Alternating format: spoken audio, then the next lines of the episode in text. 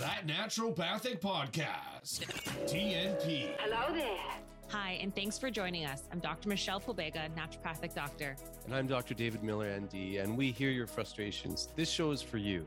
This show is for you if you're feeling like your current healthcare strategy is not getting to the root cause or the underlying reasons for your health. This show is for you if you've been told that you're fine, but you definitely don't feel very well. This show is for you if you're walking out of your doctor's office with one, two, three, four, or even five medications without any mention of diet, lifestyle, or a long term game plan.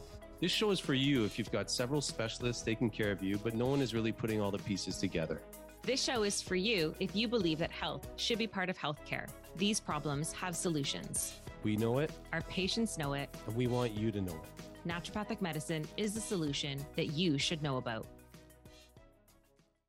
Hey everyone, Dr. Dave here. As you probably know, this podcast is all about getting the word out there that naturopathic medicine has got some serious game. Educating and inspiring our listeners to work towards and achieve better health is what it's all about. But just like it takes energy and effort to invest in and strive towards greater health, it takes energy, effort, and financial support to do all the podcast things necessary to keep this message coming at you. So please afford me a moment to share our gratitude and give a real, heartfelt thank you to our show sponsor, Cytomatrix Canada. Their patient focused vision of improving health outcomes with the use of high quality, naturopathic doctor designed supplements is 100% in alignment with what we're trying to do here at the podcast. Their enthusiasm for supporting what we're trying to do for you, the listener, encourages us to keep producing content that will inform and inspire. Thanks again to our sponsor, Cytomatrix Canada. Welcome to another episode of that naturopathic podcast. It's Dr. David Miller here with my sidekick co-host, Dr. Michelle Pobega. What's up? Hello, everybody. Hi, Dave. How are you? Peachy. Pe- Doing peachy. Peachy. Yeah. Ah, good stuff. I, I always enjoy the, the the your your way of articulating yourselves. It's not like everybody, and I appreciate that. It was only one word today. I know it's great though. It was a well chosen word. So what's uh, what's happening uh what's happening in your world? Same old, same old, but uh, but seeing a lot of people with just I guess conditions I would like to call them as like this low rumbling fire that's not always easy to put out. Fire. Uh, fire, fiery conditions. yeah. Lots of skin rashes and weird things and just pain and discomfort and so heat, Heat. lots of Yeah. signs of like heat and fire. So when we're talking about heat and fire clinically as naturopaths, what let's give it away. What are we talking about today? We're going to talk about inflammation today. Yeah. I, I can't believe we've sort of got around uh talking about it. Uh it's we're in like 90 something episodes and we haven't talked about one of the most uh critical sort of uh or common at least uh processes driving a lot of chronic disease, right? Mhm. But also an extremely vital process for the process of healing as well. And that's what I Uh-huh. think people don't realize is that inflammation isn't just all bad. Key point. It's, it's so early in the podcast, key point. Thank you. gold nuggets, gold nuggets of info, guys. Inflammation is a, is a very important part of healing. So if your immune system is triggered, inflammation is a byproduct of that. It's if you- just if you sprain your ankle, correct. you know, a little bit of redness, inflammation. swelling, pain, because Yeah. you need to be alerted to the fact that something happened. Mhm. Otherwise, you're going to keep running around on this ankle and continuing to create an injury. And you're bringing Um, more platelets and blood cells to the area when you have that edema and uh, and everything that comes with it, right? So now you got your healers, your little bloodborne healers coming in there. Yeah, no, it's inflammation is a good thing, but too much inflammation. There's an asterisk there. There's an asterisk there. Yeah. inflammation is a good thing. Asterisk. However, it has to be kept in check as well. And I think that's where us as clinicians are seeing when inflammation is not kept in check or if it's if it's it's turned it's turned from like a small little fire to a raging like forest fire right Mhm. from a, right from like lighting a No, match it's a good to analogy, forest for sure. fire, right so that's where i feel like that's what we as as practitioners are trying to help people come out of that we're trying to put that fire out that blazing fire out Or that chronic, right? The chronic underlying sort of inflammation that goes unresolved. And and I I use the Yeah. word unresolved on purpose because there are so, some nerds out there will know about um, resolvins. These are uh, little molecules in fish oils that help resolve chronic inflammation. So uh, I don't, I forget, it was Dr. Rachel Vinberg, Weinberg, I forget how to pronounce her last name. She did some continuing education uh, presentation several years ago because I'm old. I, it's been a while. Um, and it was, it was a lot of it was on like resolving inflammation because it's not like necessarily just on or off. Inflammation is not necessarily like just on or off. You've got to have these things that resolve it. So, yeah. Mhm. So, like clinically, there are different things that we can do to assess for inflammation. Dave and I both like to run two specific tests from a laboratory perspective. Dave, do you want to do you want to tell our listeners what these tests are? Yeah, uh, they're uh they're a whopping two dollars Canadian each, and uh I, I find them It's tough really. it's an It's easy sell. sell. I just I tell them I can find stupider ways to spend two dollars than that. Um, but yeah, we we run uh, CRP, so C-reactive protein, and ESR or SED rate or erythrocyte sedimentation rate. Uh, CRP is like a newer test. ESR is a really old lab test, um, but they're both awesome. mm-hmm.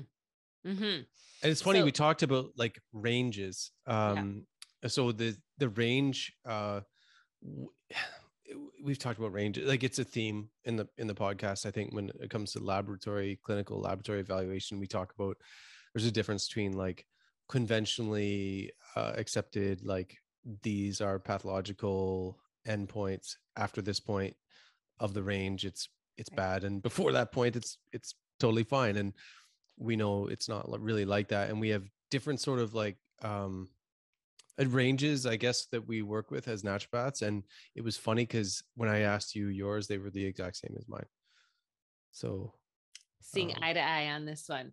So Yeah. again, our our what what Dave and I deem acceptable ranges is different than what you find as the reference ranges on your lab work, if that wasn't like just to be very clear for our listeners. So for CRP, Dave and I both agree that we really want it under one milligram per liter, ideally. Anything Yeah. above one is already a sign of a little bit of inflammation happening in the system. And I find CRP is more metabolic inflammation and cardiovascular inflammation, maybe even GI inflammation, if I remember correctly from some of my lab studies. Um, that's kind of a marker of that. And ESR, I find, is more a marker of just generalized inflammation in the body for the most part. yeah And it's then- even in the way the test is is very Yeah. like esr i think it's they see how long it takes for blood to drip down a capillary so it's really it- yeah it's like a it's like an interesting sort of test CRP cool. is a molecule, so they're they're they're different Yeah. um, in a sense. Do you find they they correlate more often than not, or do you find? Um, obviously, I'm asking you to see what you say, and then I'm going to say what I I I see. Oh, oh, really quickly. Um, for ESR, we typically like to see it under five millimeters millimeters per hour. Ideally, is just the just the um The unit, the units. Thank you, Dave. yeah, Um, oh, that's a good question. I've I've I've gotten into the habit of just asking people to get it run regardless because I feel Yes. like if there's a low grade a level of inflammation, I would rather know up front. yes, Um, and I have seen them often both outside of normal, but I've also seen them individually outside of normal. yes, Um, so so it's not always it's not always the two coincide because they they can be markers of slightly different things. Like I said, CRP can be more cardiovascular metabolic, and ESR could be just more generalized inflammation somewhere in the body. yeah. That's that's that's basically what I was going to say too. Is that I'd say they they correlate a lot. Um, but a lot of the time too, I'll, I'll see one of them is is relatively normal and and one is not. I think part of that might be um, well with CRP. I think it's related to interleukin six related inflammation. So it's it's it's like a a little bit more um, specific kind of inflammation, Mm. whereas ESR is like a whole blood. You know, they they they take all the blood and and see what happens there. So essentially uh, different evaluations, but I do find them correlate a lot. They do. uh, They do, especially for someone who has much more of a chronic condition or an acute flare of something, then I can find that they're both a little bit elevated or more my more difficult my more layered and complex clients will have likely both of them elevated. Um, Mm. That's kind of how I've seen it. hmm Yeah. Um, so I'm going to continue with Dave's uh, unofficial school of bad analogies and talk about fire. How it, well, you said fire. I did. And I love, I think it reminded me of something I say to clinic, like I say in the clinic to patients, you know, almost every day, uh, which is like from signs and symptoms, any half decent naturopath is going to be able to tell that you have some inflammation Mhm. Right? So you you could therefore ask why are you guys running this? Well I think it's it's helpful to have some objective markers and it also shows magnitude of the Yeah. problem. Like okay we can say i'm sure you've seen lots of people with like arthritis or well uh, by the way anything ends in is is inflammation. So cystitis arthritis blah blah blah. Um so yeah you can say you've got some inflammation somewhere but this helps us tell like how bad is it? So my school of bad analogies is like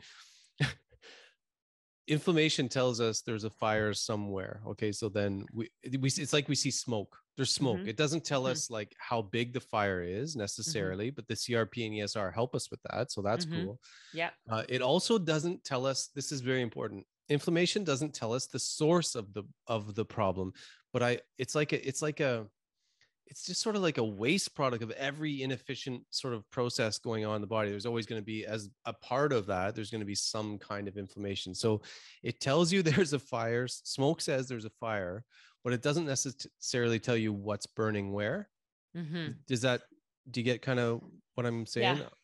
because if you told me you don't get what i'm saying i got to stop that analogy No, it's true. It tells us that there's a fire in the body, but it doesn't tell us where or what caused it necessarily. Yeah okay You're right. Yeah, I agree. I agree. I feel because because like we we kind of hinted at this at the beginning is that inflammation isn't necessarily the cause of all your problems and it's not necessarily the root cause. It's likely a consequence of an original irritation, but the inflammation is what causes you the most discomfort to seek help. Ooh, yeah Would that be i think that's i think that's pretty pretty close to the to the sequence of events for a lot of people. Yeah.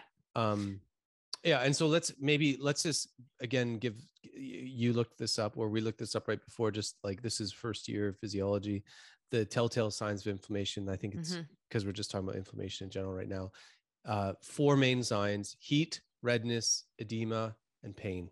And edema, for people who don't know, who are not physicians, is just like that fluid pooling, swelling, Swelling. kind of swelling. let's say swelling Let's, yeah swe- let's say swelling. so i know i'm doing all right uh with regards to some inflammation for me some chronic inflammation for me because my ring is is fitting my wedding ring is fitting a bit loose so that's one thing that some people i don't know if you notice that people would say but it, often you're like even the small joints or or like your fingers and toes will have less edema less Yeah. swelling Mhm. when you're in a, a state of a little bit better inflammation control There was something else that I was talking. People would, people struggling with weight loss and stuff. Well, they'll eat and they feel swollen before before going to bed but then when they wake up they don't feel swollen it's because that's had your body's had a chance for inflammation to reduce so it's not necessarily that you're like yo-yoing in your weight that it's it's uh, what do I say? It's it's an inflammatory weight gain and weight loss for those kinds of things where you're you're thin in the morning, same like with you know what I mean, like a bloated kind of feeling and like big and expanded and everything feels bloated and you feel heavy. And in the morning you're fine, and it's usually a sign of inflammation overnight. That inflammation probably went down, so it's that's likely what it is. Like you're eating stuff that's causing inflammation in your body, and it's making it feel like massive weight gain. Well, I mean, maybe a good transition there into you. Maybe you're going to talk about food sensitivities coming up anyway, so maybe that's was, yeah. a good a good transition there. yeah um so there's the when food sensitivities are an interesting one and people are always asking me like how come i don't know what it is or why should i run a test wouldn't i know what it is etc food sensitivities are difficult because when you spark that part of our immune system it can have a delayed response and that response can be anywhere between one hour to 72 hours later and whenever you trigger that immune response inflammation is going to follow and sometimes that inflammation doesn't show up as GI issues. And that's what Mhm. trips people people up with food sensitivities. They're like, but I don't get any discomfort when I eat that. And I was like, okay, but we're also talking about other symptoms that you might be exhibiting um, that to me as a clinician are signs of inflammation um, when you put all the pieces of the puzzle together um, and The delayed part is so hard, right? I I, know, I and find that's- that's that's the hardest thing trying to like yeah explain to people. You you'd think you'd feel really shitty after eating something that's not good for you. It's not always like that. No, no. And then the local inflammation might subside. Like maybe the GI inflammation would subside within like Mhm. a little bit Mhm. of time, but it doesn't mean what's the the markers, the inflammatory markers that are hovering around in your bloodstream can be lingering. I think sometimes three to six weeks. And I think some people with gluten, they say sometimes you have to really be off of things like that for like three months to really notice a difference.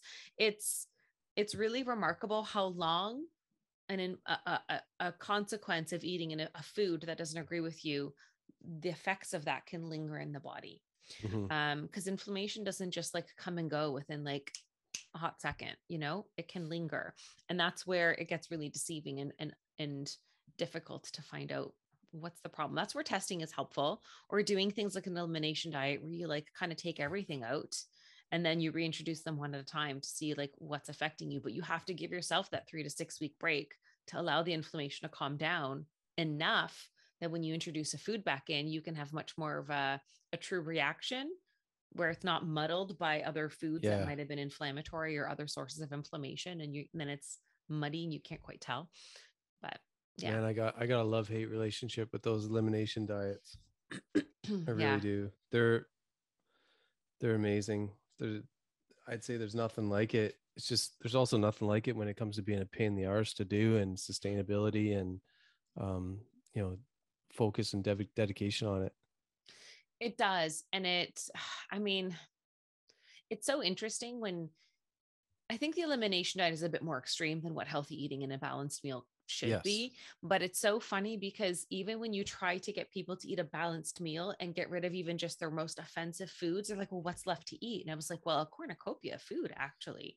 Like it's actually all the, the foods were meant uh, the foods we're actually meant to be eating. The problem is, is we've been inundated with so many unhealthy foods. It feels like you have to move mountains to try to actually eat in a way that honors your body because it's so easy to have quick, convenient junk food, right? Um, so I- get it.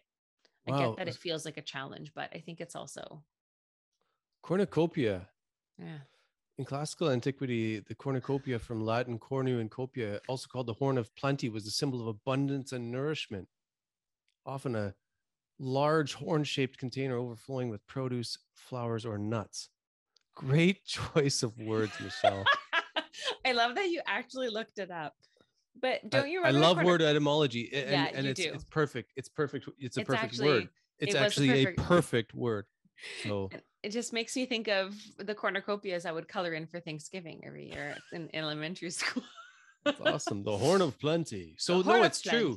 you're you're right it i- if you know again it sort of depends on like if you know what you're doing if you don't live in a bloody food desert or like the yukon or something Yeah. um it's some these things we you know we have to be simple or compassionate about uh, those sort of situations because we often forget how um lucky we are in some ways um like for True. even here like where i am in the 519 we don't have the same things as you have in what are you 905 416 what are you Uh, I think it's a nine. 647, It's I uh, don't know. n- I. Brampton's an amalgamation of all of those things. I think, but you're right. I you're a I'm- properly I'm fancy very- city girl I'm okay? very fortunate with the abundance of the the cornucopia of options in my grocery stores. we you know at the bottom of the cornucopia that's what we have like the end of the ice cream cone We get the raspberries at least a day or two after you. They aren't they're not as good.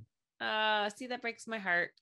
anyway that but the point is uh you know we don't it, it is difficult to implement the uh inflammation or the, sorry the elimination diet uh in lots of cases. And and it does depend on you having a sort of basic understanding of how to cook have a you know have some of the basics there. So um but i will time, say time, money, time, money, energy, right? Because you have to be able to have the time to prep, the money to buy better quality Yes. foods and then the energy to actually like go through the process and do the cooking right so going back to your trifecta of like what drives people to be productive or not productive you have to be able to have those facets all three Yeah. best, at least and especially like you know well we we said uh, well you haven't said it but like inflammation conditions with inflammation as an aspect of them can be tiring because we you, you were going to talk about fatigue and, and brain fog coming up soon um so you know even when you're you're low in energy you got to do this so it, it can be it can be difficult so it has to be for me it has to be uh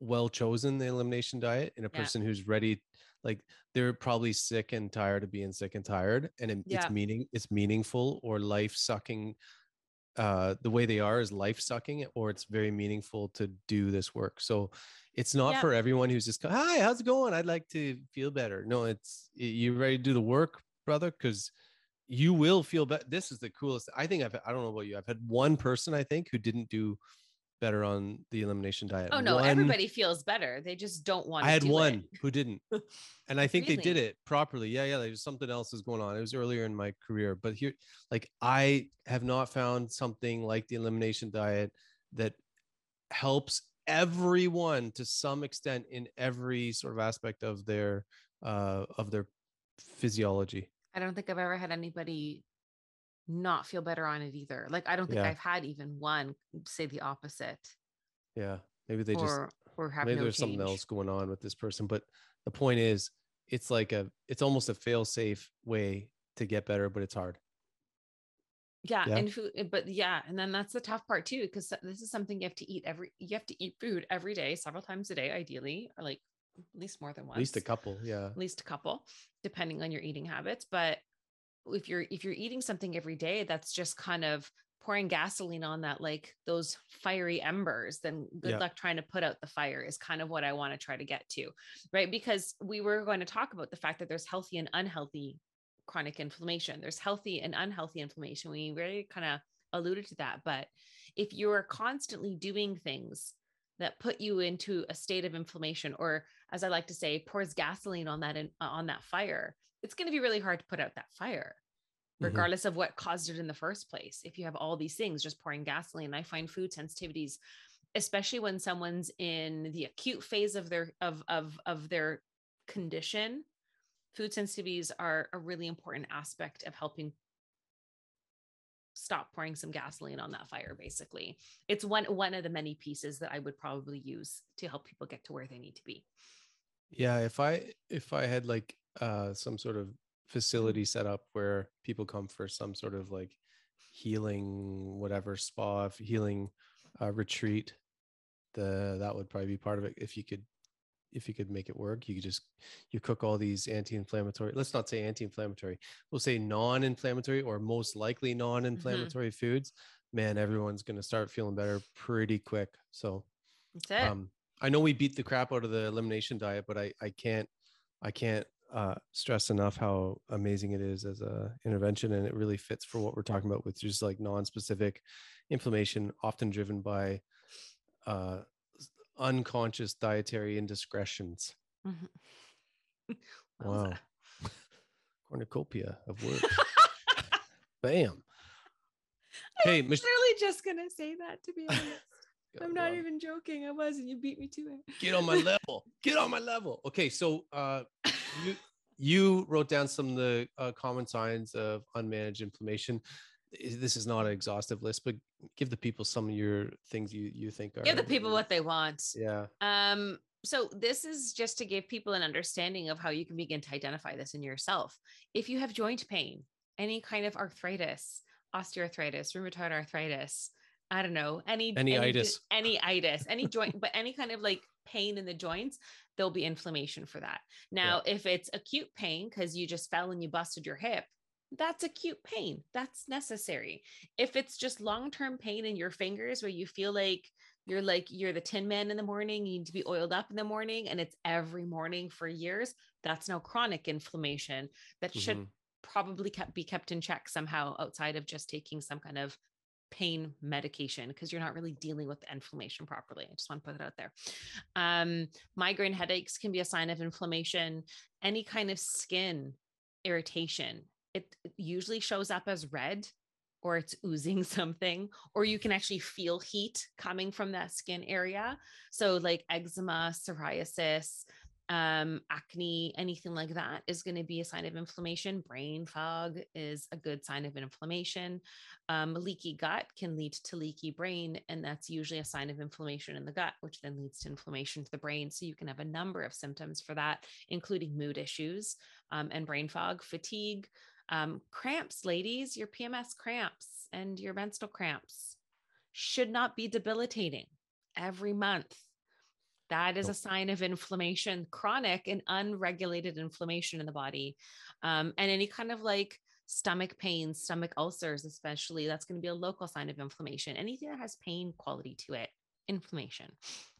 Inflammatory bowel disease, IBS. There you go. Yeah, there, there's so much that has inflammation as as sort of part and parcel with it. So yeah, yeah. Um, probably it's, it's probably a part. It's probably a process going on in every single person who goes to your office, right? At, at on some yeah on some level. Oh, unequivocally. Yeah. I would say 100% yes. There's yeah. some level of inflammation happening in each person that's coming because inflammation is going to lead to those symptoms that make you go to the doctor's office because it's yes. pain related or it's discomfort or it's redness or it's a change in how something looks or it's swelling that's going to lead you to the doctor because your body's like, hey, I need help. Pay attention. Yeah. right. Yeah. I wanted to bring up something interesting too. That's a little bit more relevant based on the last couple of years we've flown through. Now, also, when you get sick and when you get an infection, there's also going to be a level of inflammation as part of the healing process. So, um, when when it comes to viral infections, there's a level of inflammation that happens, and some viruses hit a little harder. So, like mono can have long term inflammatory uh, responses after. Sometimes it could take three months to resolve that, right? Same with coronavirus. It's a very, this particular COVID 19 has been very inflammatory. It's very mm. inflammatory because it triggers these spike proteins. It's the same reason, even um, that sometimes people are having inflammatory reactions after the what we're not supposed to mention the vaccine because it also triggers spike protein production so that's inflammation a lot of these consequences are long-term consequences from both the virus or the vaccine or any freaking virus frankly is going to be a level of inflammation because it's part of your body's immune system's response it's part of the healing response mm-hmm. to a virus so i just wanted to put that out there right and for some people it might take three months to fully so there's a lot of talk about like long covid and stuff like that right now but that's not necessarily new we've had um there's long everything there's long everything there's with long a lot mono. of with a lot of viruses yeah, and like... stuff too right so it's not like it's some wildly new issue and i just want to put that out no. there and it's often because of long-term inflammation and i was doing a course and it was it was about long covid but really it's long post viral recovery. Yeah. And a part of it talked about the resolvins that you brought up and how omega 3s are such an important part of that component. So it's like step one, step two. And it's like, I think it's like the third or the fourth step of completing the immune cycle post infection. And resolvins are such an important part of that um, the body's resolution post infection to coming back into a, a, state of normalcy again in balance. So cool. those omega 3s are key for that. Cool. Yeah. Um let's maybe maybe talk about you you also shared with me some some basics, maybe some basics uh for for managing inflammation, which I mean, look, they're all going to be individualized to some degree. Um, but there's some some uh well, you've already alluded to the fish oils and so have I, but is there anything else you're thinking about when you're talking about inflammation? Absolutely. First and foremost, the best you can, get rid of crap food. I'll be more specific. How many years of school did you have to to put that one together? So many years and so much money, Dave. Um, but but it's oil, so true. It's but it's like the simplest That's thing where in the you world. start and mm-hmm. no and like it, it's one of the hardest things because we're emotional creatures and we emotionally eat we want convenience we want easy and again it's based on like your location sometimes what's available isn't always yes, going to be the highest quality exactly. either so so it's it's it can be tough but it might not be as tough um, there, there, there can be certain things you could probably tweak and try to change. Now, first and foremost, seed oils and vegetable oils are absolute garbage. They're pro-inflammatory. I'm gonna just put that out there, and I'm not going to backtrack from that statement. I wholeheartedly support that statement.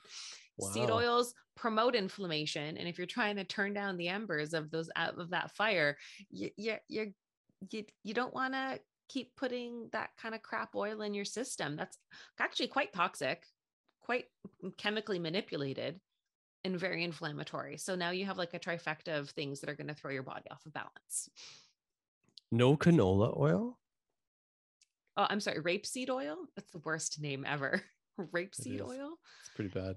Yeah, Um, yeah. No I- canola I get- oil, guys. I do I do fairly well on in the oils with just I use if I am going to use something for a higher heat, I use a little avocado or coconut oil, and then my general go-to oil is olive oil as long as I don't hit that Yeah. smoke point. So it's not at the yeah and even so i think like some of the some of the um information has been changing more recently where i think they're finding coconut oil smoke point is not as high as it used to be and avocado Right. like there's some new information coming out and i have to recheck it about smoke points and stuff i try not to like do anything crazy high um but if i am going to do something on a higher heat i'm going to use ghee because it has a really good Ah, smoking cool. point Yeah, yeah, cool.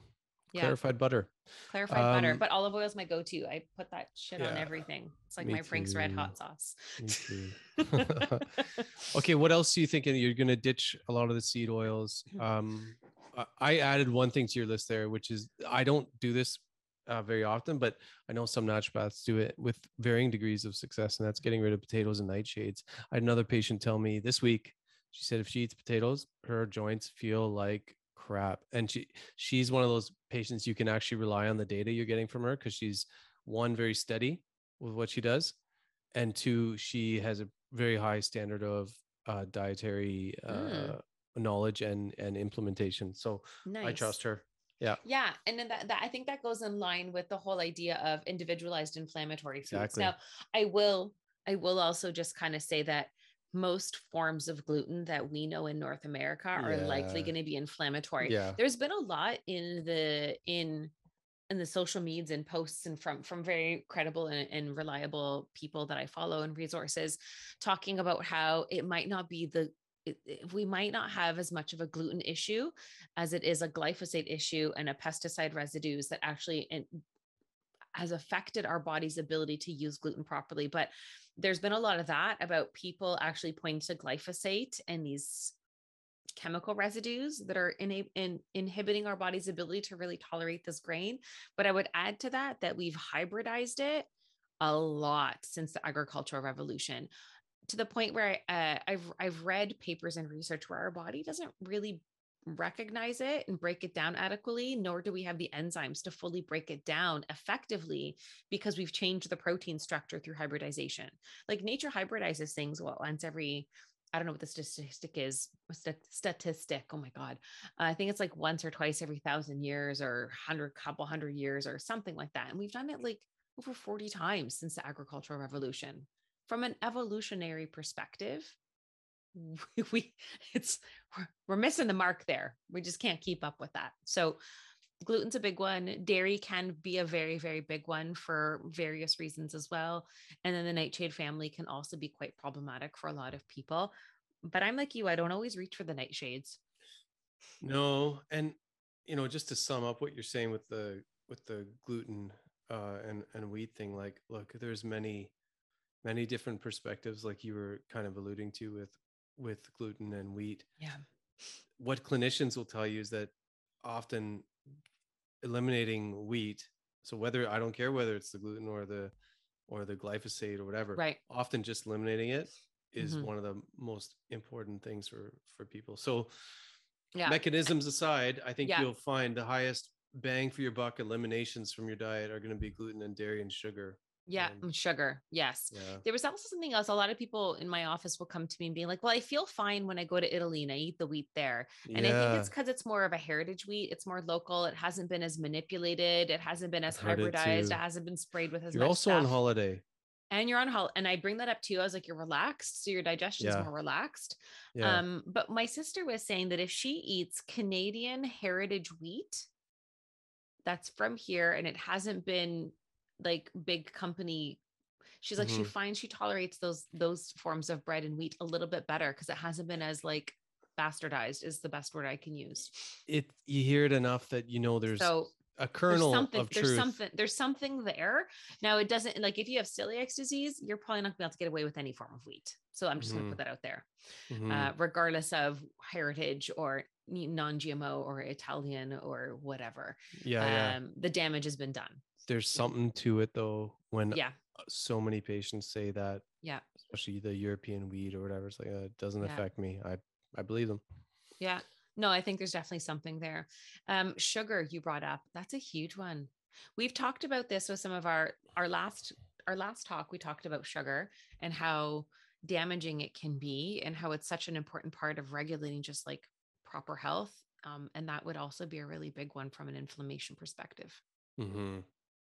It's it's huge. There's there's a lot to it, and Mhm. again, I the ins it might be different mechanisms and different people, um, but there's something to that. Getting rid of sh- sugar, wheat, dairy.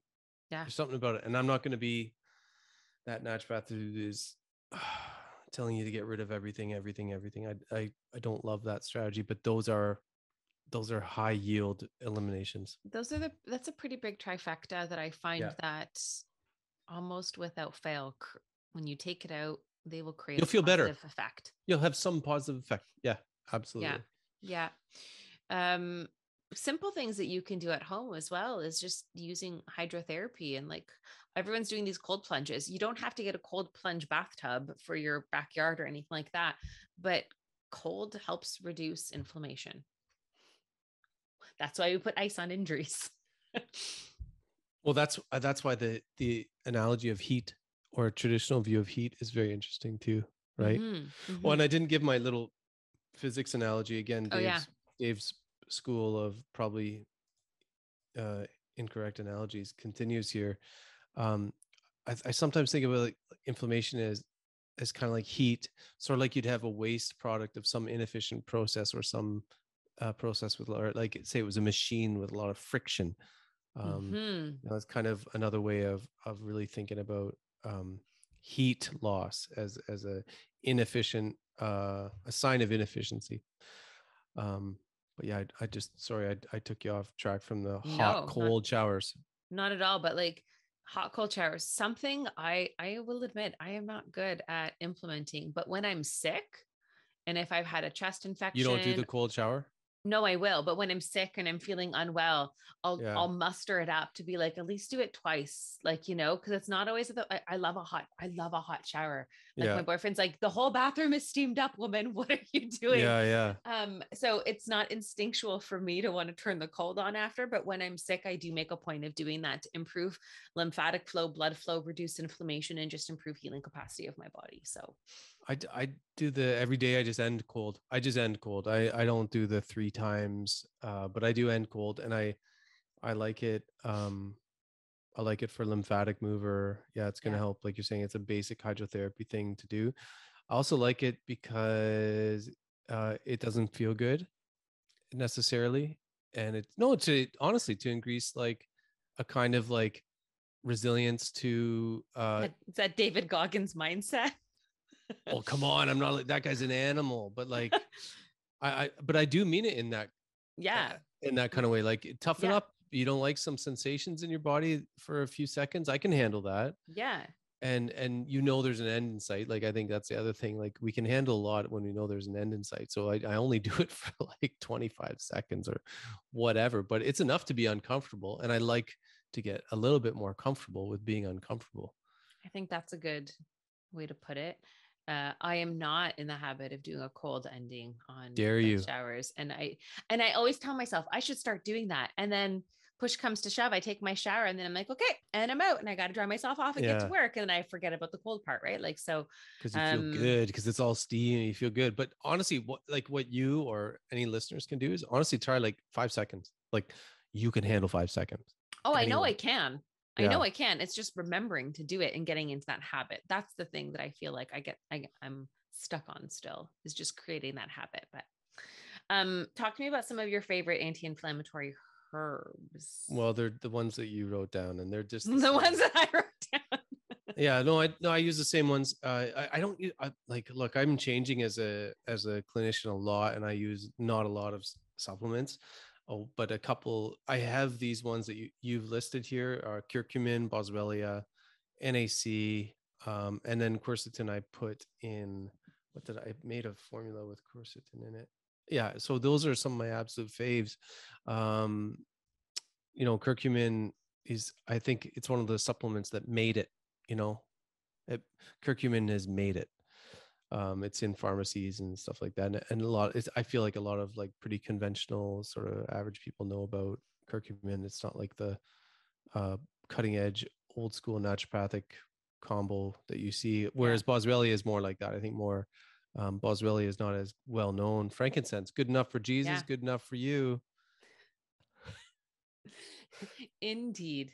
yeah. So no i think that one's awesome and um uh i i think it's not as well known but uh inflammatory bowel disease i think there's some research there Yeah, there um, is and and arthritis uh you probably And know more about it curcumin good for inflammatory bowel disease too. I find like a lot of my people who are, um, especially if they're on a lot of the heavier medications for IBD, curcumin is still safe enough to use with that and also really helps.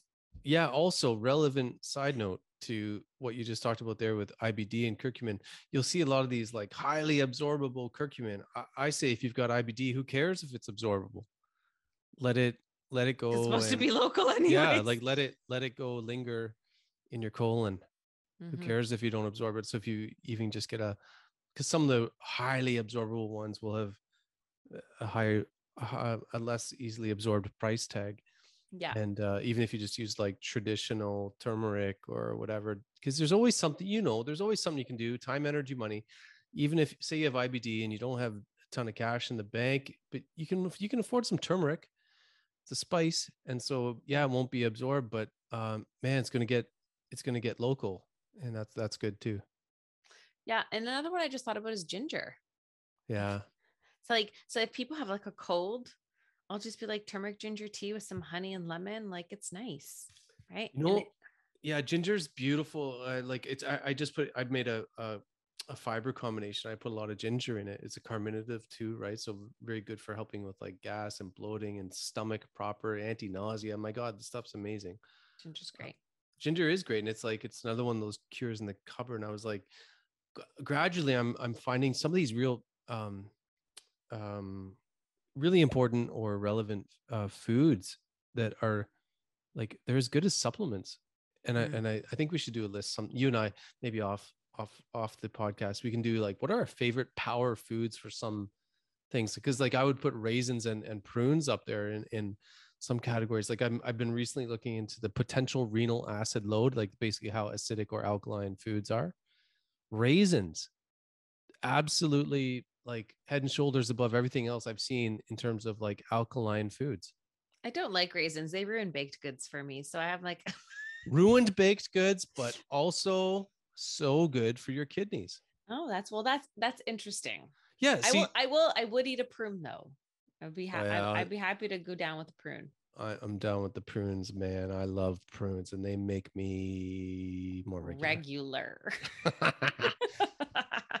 they make me into an everyday average regular guy so uh I think that's the list for the for the for the inflammation talk, right? So I feel like yeah you got to draw the line somewhere like you could go you could we do can oh just my keep god going on. you on. could have It's like just- the inflammation podcast and it, it could have so many uh, episodes but I, th- I think that i'm really glad that you uh, brought a, brought this one up to to touch on because like i said we're in the 90s of episodes and we haven't um we haven't talked about it and it's a part of every chronic disease so like what what the hell were you thinking Dave? it's a part of just living. Like inflammation is just a part of living.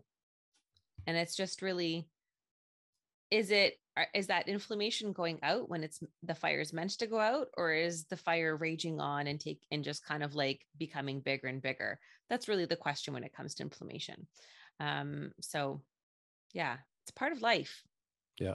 but sometimes we need to turn it down or turn it off yeah adequately Well, thanks to our listeners for making us a part of their life. And uh, And listen Now to our it's time fire to- analogies. now it's time to turn it down and and turn it off. Oh, well done. Yeah. Bye, yeah. everyone. Bye. Catch you next week. That Naturopathic Podcast. TNP. Hello there. Hey everyone, Dr. Dave here. As you probably know, this podcast is all about getting the word out there that naturopathic medicine has got some serious game. Educating and inspiring our listeners to work towards and achieve better health is what it's all about. But just like it takes energy and effort to invest in and strive towards greater health, it takes energy, effort, and financial support to do all the podcast things necessary to keep this message coming at you. So please afford me a moment to share our gratitude and give a real, heartfelt thank you to our show sponsor, Cytomatrix Canada. Their patient focused vision of improving health outcomes with the use of high quality, naturopathic doctor designed supplements is 100% in alignment with what we're trying to do here at the podcast. Their enthusiasm for supporting what we're trying to do for you, the listener, encourages us to keep producing content that will inform and inspire. Thanks again to our sponsor, Cytomatrix Canada.